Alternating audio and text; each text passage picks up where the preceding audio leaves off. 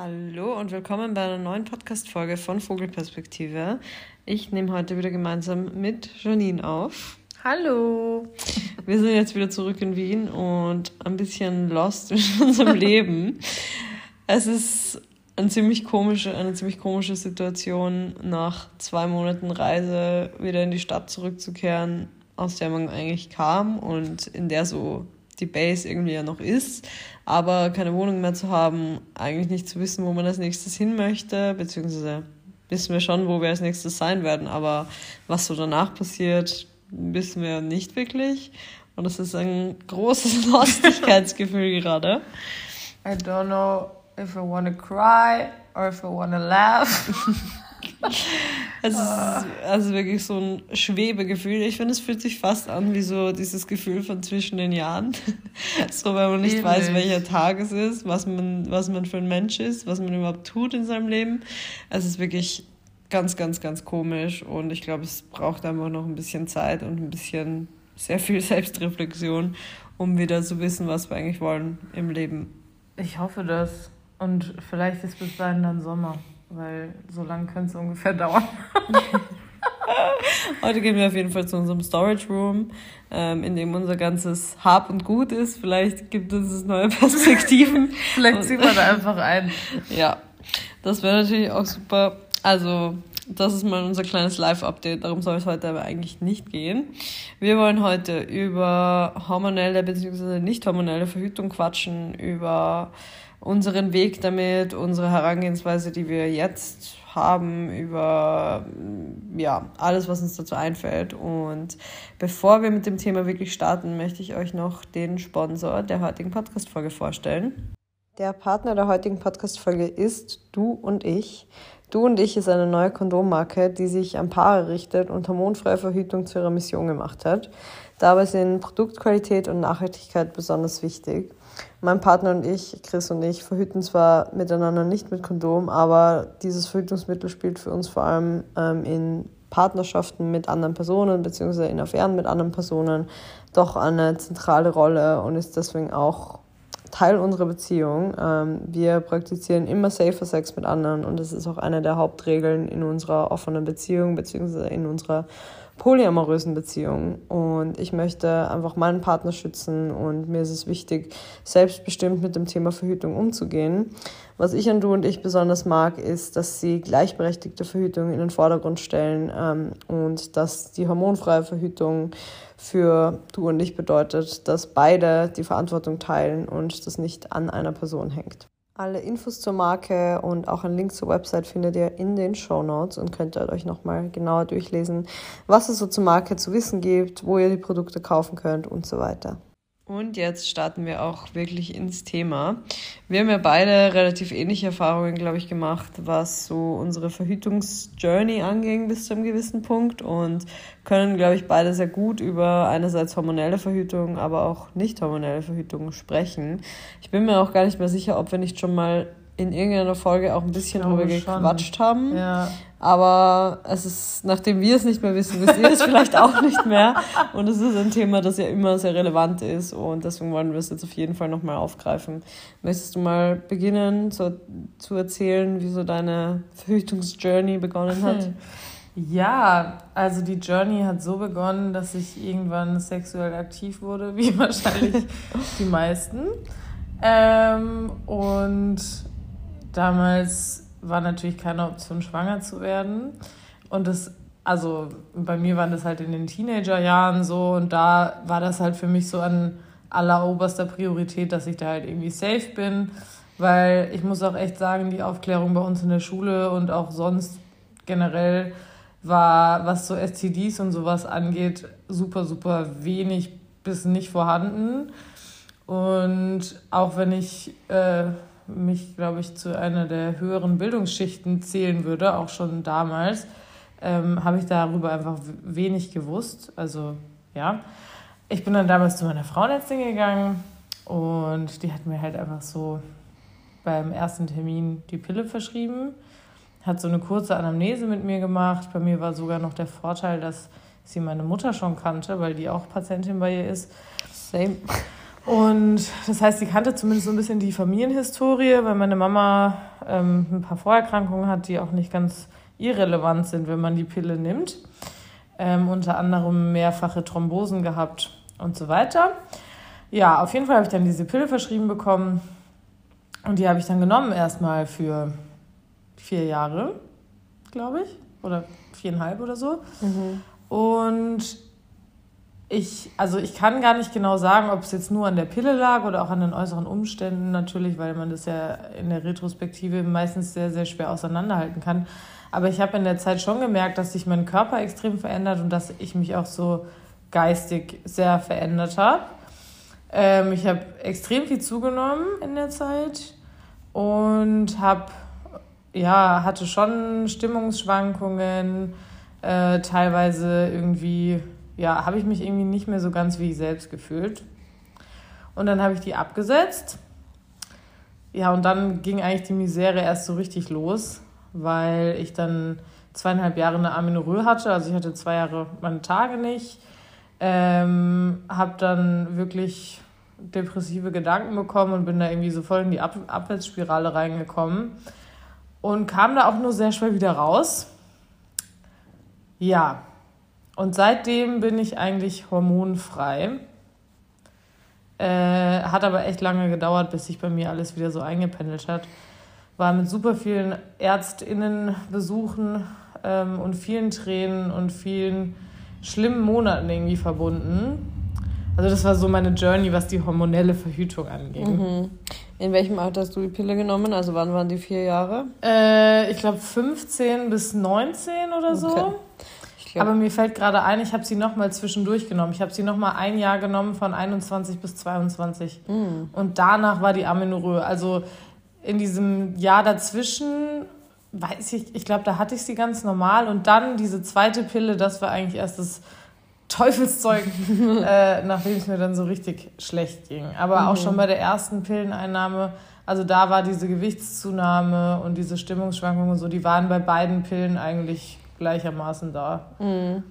Ich glaube, bei mir war es sehr, sehr ähnlich, auch vom Alter. Also ich glaube, ich habe auch mit 15 begonnen, die Pille zu nehmen und auch circa bis 18, 19 genommen und habe eigentlich ähnliche Erfahrungen gemacht, habe mich auch extrem verändert in der Zeit. Ähm, aber es ist natürlich immer, und das wirst du wahrscheinlich auch erlebt haben, total schwer zu sagen in dem Alter, wo man sich sowieso so extrem ja. verändert, auch charakterlich, zu sagen, ja, das liegt jetzt an Hormonen und das ist einfach so mein natürlicher Prozess des Erwachsenwerdens. Also ich habe auch Stimmungsschwankungen gar nicht unbedingt, aber ich habe gemerkt, dass ich emotional extrem abgestumpft bin in der Zeit.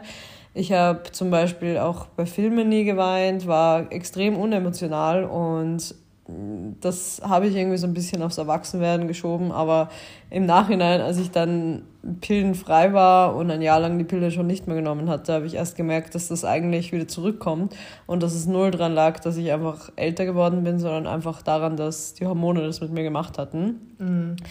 Und ähm, mein Absetzen war ja auch sehr problematisch und es hat extrem lange gedauert, bis sich das so eingependelt hat wieder.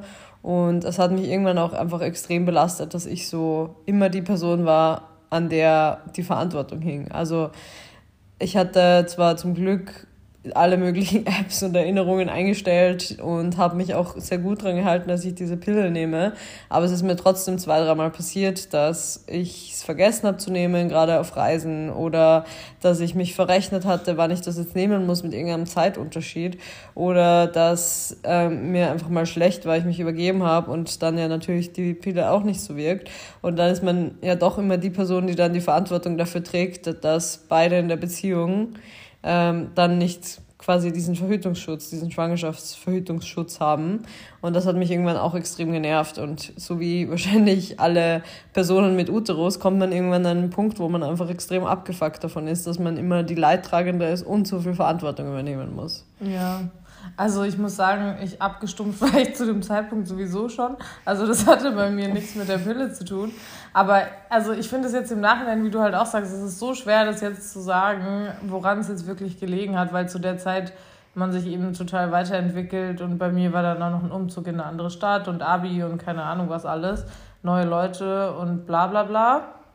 Aber was ich auf jeden Fall sagen kann, ist, dass ich jetzt nach dem zweiten Mal Absetzen der Pille und dieser Zeit, in der es mir wirklich mental extrem schlecht ging und dieser Amenorrhoe-Phase und so. Und jetzt, wo alles wieder so normal irgendwo ist oder so, wie, wie ich ursprünglich mal war, denke ich mir so, oh mein Gott, dass ich das irgendwie meinem Körper angetan habe, ist irgendwie so heftig, weil so habe ich mich damals auf jeden Fall nie gefühlt, wie ich mich jetzt fühle. Mhm.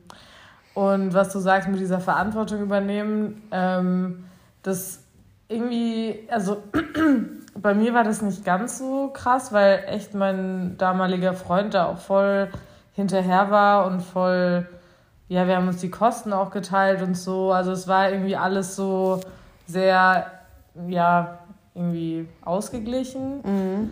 Und mir war damals halt nicht bewusst, was die Pille wirklich mit mir macht. Also das habe ich irgendwie damals überhaupt nicht auf dem Schirm gehabt. Und irgendwie hatte ich halt damals auch einen riesigen Kinderwunsch. Also ich wollte einfach immer ganz viele Kinder haben und fand das irgendwie toll. Deswegen war für, für mich eine Schwangerschaft irgendwie auch gar nicht so was Schlimmes. Also weißt du, was ich meine? Deswegen mhm. war, hat es bei mir nicht so eine riesige Rolle gespielt. Ja. Das Problem kam dann bei mir eher so, als ich wirklich in der Uni gelernt habe, so was STDs sind und dass die Pille einem halt einfach nur was gegen Schwangerschaft bringt. Also als mir das so mhm. richtig bewusst wurde, da dachte ich mir, warum mache ich das eigentlich? Also ja. Ja, ich muss sagen, ich war mir war irgendwie schon bewusst, ähm, wie groß das Risiko ist, sich auch mit STDs anzustecken, beziehungsweise hatte ich damals wahrscheinlich eine beinahe hypochondrische Panik davor, weil im Endeffekt mein erster Sexpartner ähm, also ich war auch seine erste Sexpartnerin und wie groß ist das Risiko, dass dann eine STD in dieser Beziehung vorhanden ist, wenn keine anderen Menschen noch irgendwie sexuell mit uns verkehrt sind. Mhm. Aber trotzdem hatte ich extrem großen Respekt davor, was auch voll gut ist. Also das möchte ich jetzt auch gar nicht abstreiten, dass das grundsätzlich gut ist, dieses Bewusstsein zu haben. Aber in dem Alter war es fast ein bisschen übertrieben und ich habe in der Zeit trotzdem mit Kondom und Pille noch ein Jahr lang, glaube ich, verhütet, mhm. weil ich extreme Panik hatte und das irgendwie schon mitbekommen habe, gerade so durch Bravo und sonstige Magazine, dass mhm. ähm, STDs existieren und ähm, also gerade natürlich vor einer HIV-Infektion hatte ich extrem Angst und habe mir darüber schon einen ziemlichen Kopf gemacht und ja, habe das auf jeden Fall aus der Zeit auch mitgenommen, dass das Bewusstsein dafür immer noch sehr groß ist und sehr da ist. Ja, voll. Also HIV war auch, auch auf jeden Fall auf meinem Radar so, aber ich finde, alles andere hatte man irgendwie nie so richtig besprochen oder gelernt. Also zumindest war es bei uns so. Ähm, wenn ich, also in meiner Beziehung zum Beispiel, wir haben das schon auch besprochen und da war es auch, weil es eine monogame Beziehung war, haben halt auch andere Leute einfach keine Rolle gespielt. Ähm, wenn ich außerhalb von der Beziehung Sex hatte, habe ich auch immer mit Kondom verhütet, aber auch einfach, ich weiß nicht, weil ich damals schon so, ich, mir war das irgendwie wichtig, ist so, dass ich das in der Hand habe. Diese, mm. Also weißt du, was ich meine? Weil ich mir so dachte, am Ende des Tages bin ich irgendwie die Leidtragende, weil halt Frauen sich dann doch öfter infizieren und so. Das wusste ich halt dann auch. Also bei HIV ist ja auch immer äh, so, dass irgendwie die, dann die Person, die quasi nicht also eher der passive Part ist, ähm, dass die sich halt eher ansteckt. Und das wusste ich dann schon, aber so innerhalb von der Beziehung war das irgendwie nicht so das Thema, muss mhm. ich sagen. Ich glaube, bei mir waren es so zwei sehr unterschiedliche Seiten bei diesem Thema. Also einerseits so diese krasse Stigmatisierung von STDs sind sowas ähm, Extremes und sowas, was ähm, ja nur Leute haben, die einen Scheiß auf irgendwas geben und so ein bisschen einfach mm. so mhm. dieses typische, ja, das sind dann so richtige, ja, verlorene Seelen, sagen wir mal.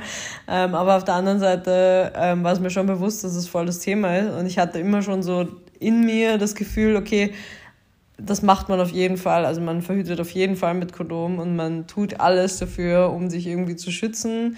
Ähm, auch wenn ich, glaube ich, schon damals wusste, also zumindest in den letzten Schuljahren, ersten Unijahren, wusste ich auch schon, okay, selbst mit ähm, verantwortungsbewusster Verhütung durch ein Kondom bist du nie 100% geschützt. Mhm. Aber mir war es immer wichtig, so dieses Grundcommitment zu haben, okay, ich tue gerade in dem Moment alles, um mich und die Person, mit der ich Sex habe, so gut wie möglich zu schützen und alles, was in meiner Macht steht, quasi. Mhm. Ähm, natürlich ist da heute mein Wissen, glaube ich, noch mal größer und ich weiß, dass es auch noch, noch mal zusätzliche Verhütungsmethoden gibt. Also gerade wenn man, wenn eben kein Penis involviert ist, dann fällt natürlich ein Kondom weg und dann gibt es da auch Möglichkeiten durch Lecktücher oder Fingerkondome und Co. Aber ähm, zu dem Zeitpunkt damals, also vor vielleicht fünf, sechs Jahren, war eben mein Bewusstsein so, okay, ähm, ich kann ein Kondom verwenden, damit bin ich bestmöglich geschützt, tu, was ich tun kann und ähm, mache das einfach, weil ich ein verantwortungsbewusster Mensch sein möchte. Mhm. Ja. Ja, ich finde es aber irgendwie trotzdem krass, wie, wie sehr man irgendwie damit auch wächst und Neues lernen, so was du sagst mit dieser Stigmatisierung.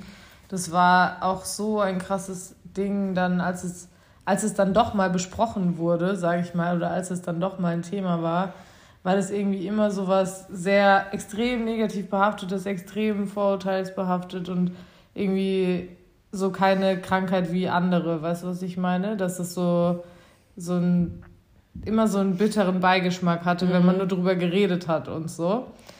Ähm, aber ich muss schon sagen, was ich auch immer wieder interessant finde, ist, dass man als Frau auch auf jeden Fall bei sehr, sehr vielen Geschlechtspartnern, ich nenne, mhm. ich nenne es wirklich Nähren, weil muss man immer wieder einfach sagen, ich möchte verhüten und ich möchte ein Kondom und ich möchte das und ich möchte das und irgendwie so voll drauf beharren. Also es ist mhm. mir schon so oft passiert. Ich glaube, es ist mir öfter passiert, als es mir nicht passiert ist. Und das finde ich irgendwie immer wieder erschreckend. Ja, mir ist es auch schon mal aufgefallen oder ich habe schon mal drüber nachgedacht, dass mir eigentlich positiv auffällt, wenn jemand ähm, direkt quasi ein Kondom rauszieht oder direkt von sich aus diese Initiative ergreift. Ich und auch du, wir sind ja generell Personen, die auch selbst dafür sorgen, dass wir immer Kondome dabei haben und uns ja. nicht darauf verlassen, okay, der, die Person mit Penis, der offensichtlich dieses Kondom übergestülpt wird, die ist dafür verantwortlich, es auch dabei zu haben. Das ist einfach nicht unsere Einstellung. Ähm, aber trotzdem fällt es einem ja eher positiv auf, wenn jemand dann die Initiative ergreift, was ja eigentlich der Bare Minimum sein sollte. Ja. Aber es ist eher was Positives als was Neutrales und es sagt ja auch schon sehr viel über das Thema aus, finde ich. Extrem. Mich würde voll interessieren, wie das. Also, ich habe noch nie mit einem unserer Freunde darüber geredet, die gay sind, wie das bei Gay People so ist ähm, ob da beide gleichermaßen irgendwie oder wer eher an ein Kondom denkt oder ob das einfach personenabhängig ist oder so. Weil ich glaube schon, dass zwischen Mann und Frau ist ja die Frau eigentlich eher die vulnerable Person, egal mhm. ob es jetzt um Schwangerschaft oder um STD geht ähm, oder Unfruchtbarkeit oder was auch immer damit zusammenhängt. Und ob das wirklich daran liegt, dass ähm, die Frau eher darauf beharrt und eher diejenige ist, die daran denkt oder ob das irgendwie einfach nur, dass wir Pech hatten mit den Menschen mit Penis, mit denen wir Sex hatten. Oder also, weil ich kenne es auch aus unserem Umfeld so, dass halt alle Freundinnen, die wir haben, die mit Männern oder mit Menschen mit Penis eben Sex haben, dass sie diejenigen sind, die sich um Kondome eher scheren als die Männer. Mhm.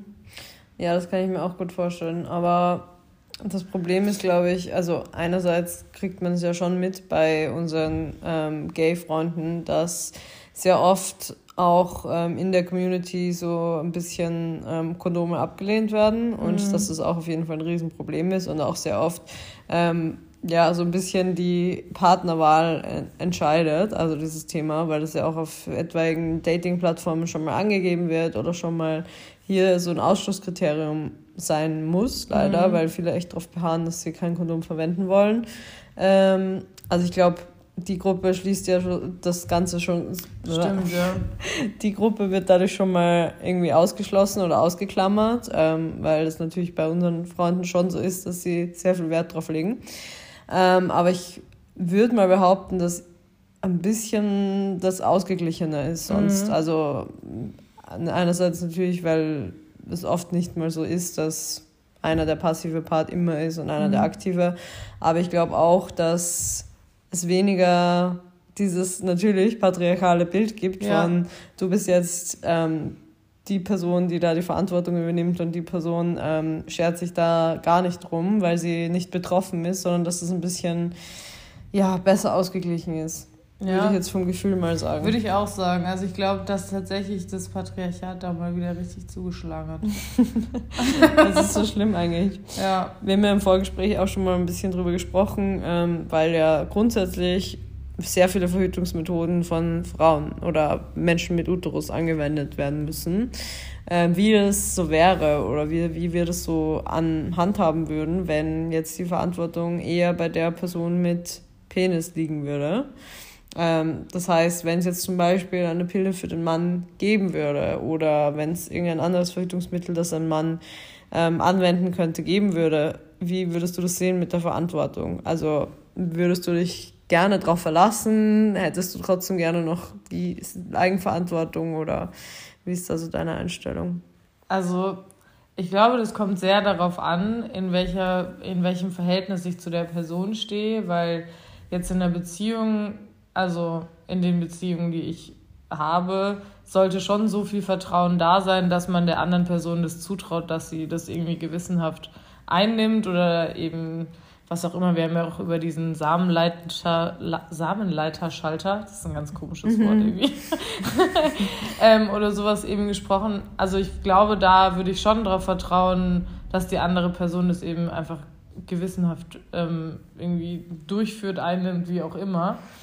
Ähm, jetzt bei irgendwie Affären, One-Night-Stands, was auch immer, würde ich auf jeden Fall die Verantwortung behalten wollen. Ja.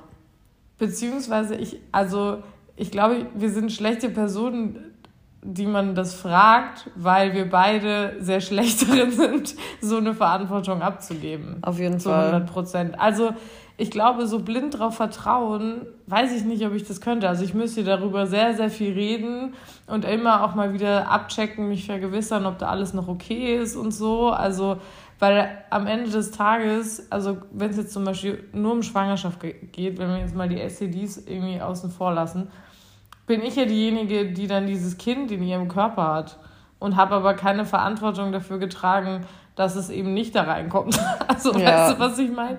Und das ist, das finde ich sehr schwierig an dieser ganzen Thematik. Ja, ich wollte auch gerade sagen, dass es ja doch zwei komplett unterschiedliche Sachen sind. Also, dass es gerade in Beziehungen, also in emotionalen, intimeren Beziehungen ja auch eher um Schwangerschaftsverhütung teilweise geht, weil man ja zum Beispiel, ähm, wie auch ähm, wir mit unseren ähm, oder zumindest, ich spreche mal von mir, ähm, mit meinem Partner, mit meinem Hauptpartner, momentan einzigen Partner, ist es ja so, dass ähm, wir beide wissen, dass wir STD-free sind und ähm, miteinander deswegen ähm, ohne Kondom Sex haben, aber mit anderen Personen eben, das habe ich auch vorher kurz angesprochen in dem Werbesnippet, ähm, dass wir mit anderen Personen eben mit Kondom verhüten, um uns und, an, und alle anderen auch zu schützen und vor allem auch aus Respekt uns gegenseitig gegenüber. Das war auch kein Satz, aber egal.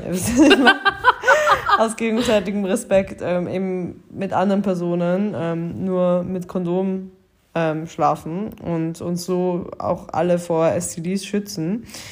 Ähm, aber miteinander eben ähm, den Schwangerschaftsschutz anders geregelt haben. Also auch nicht hormonell, eben bei mir durch die Spirale.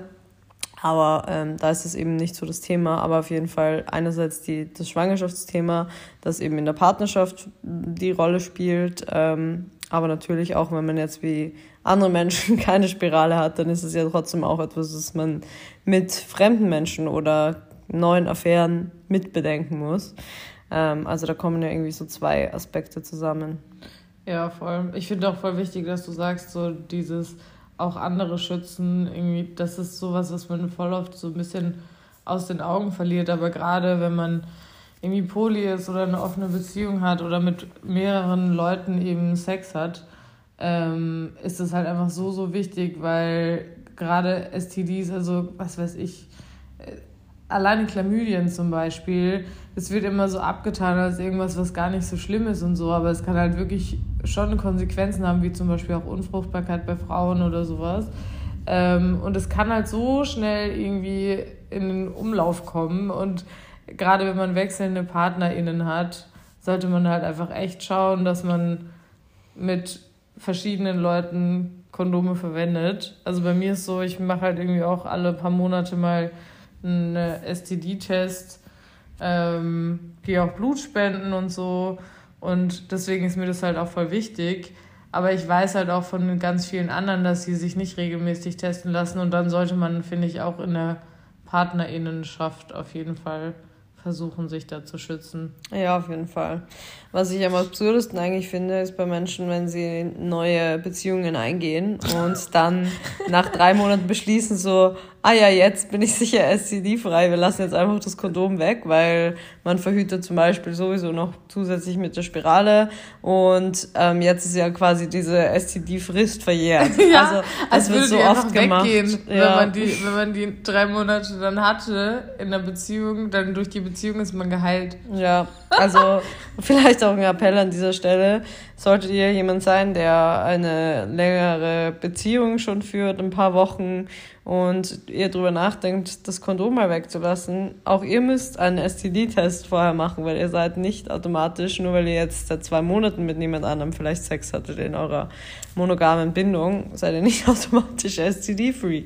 Ja, es gibt keinen Schein nach ein paar Monaten, dass man jetzt auf einmal free ist und überall ohne Kondom Sex haben kann. Ja. Also das sollte man, finde ich, schon einfach für sich und aber auch für Partner, Partnerin. Also wenn man natürlich den Wunsch hat, ohne Kondom Sex zu haben. Ne? Manche finden das ja vielleicht auch besonders toll oder keine Ahnung. Also ich meine, soll es ja auch geben. Mhm. Ähm, aber auch da, wie du auch vorhin schon gesagt hast, Kondome schützen halt nicht zu 100 Prozent. Also es gibt einfach viele Erkrankungen, die trotzdem übertragen werden. Ähm, ja. Auch mit vielen Konsequenzen. Und insofern sollte man das auf jeden Fall testen lassen. Und auch Reminder an der Stelle, auch weil ich mir selber einen Termin machen muss, schaut zu euren GynäkologInnen an, ja. Menschen mit Uterus. Auf jeden Fall. Es ist einfach super wichtig und ähm, ich kann da auch nur aus eigener Erfahrung sprechen.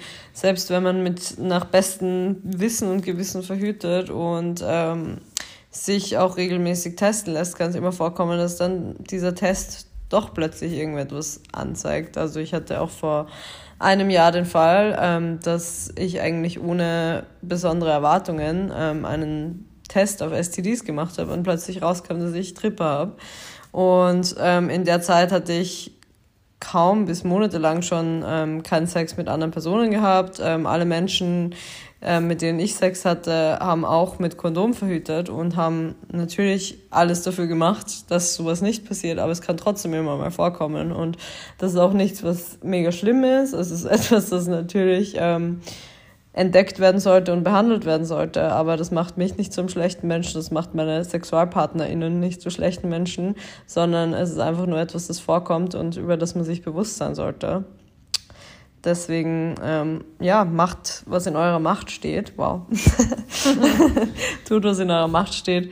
Und ähm, verwendet Kondome, seid so selbstbestimmt, ähm, auch in euren Partnerschaften oder außerhalb von euren Partnerschaften, dass ihr ähm, ja, diesen Teil der Verhütung auch selbst übernehmt und immer wisst, dass ihr darüber die Kontrolle habt. Das ist mein Appell. Wichtig. Und falls doch mal irgendwas sein sollte, Schaut zu den ÄrztInnen eures Vertrauens, lasst eure PartnerInnen mitbehandeln, sprecht darüber, kommuniziert darüber und macht kein Geheimnis draus, weil es bringt am Ende des Tages niemandem was. Live a STD-free life. Yes. wow. wow. The slogan. uh, Anyways. Ja, aber wir hoffen, ihr konntet was mitnehmen von diesem kleinen Talk. Ähm, wir würden uns auch sehr dafür interessieren, welche Verhütungsstories, welche Historie ihr so durchgemacht habt, ähm, was eure Erfahrungen mit hormoneller oder hormonfreier Verhütung waren und ähm, auch wie ihr das Ganze seht mit selbstbestimmter Verhütung, ähm, mit gleichberechtigter Verhütung, ähm, ob ihr Kondome verwendet oder nicht. Was auch immer ihr dazu beitragen möchtet, ihr könnt uns gerne eine Nachricht oder eine E-Mail schreiben. Alle Infos dazu findet ihr in den Show Notes. Und in den Show Notes findet ihr auch alle Infos nochmal zu du und ich und ähm, findet dort auch den Link zur Seite. Alright, dann verabschieden wir uns. Goodbye.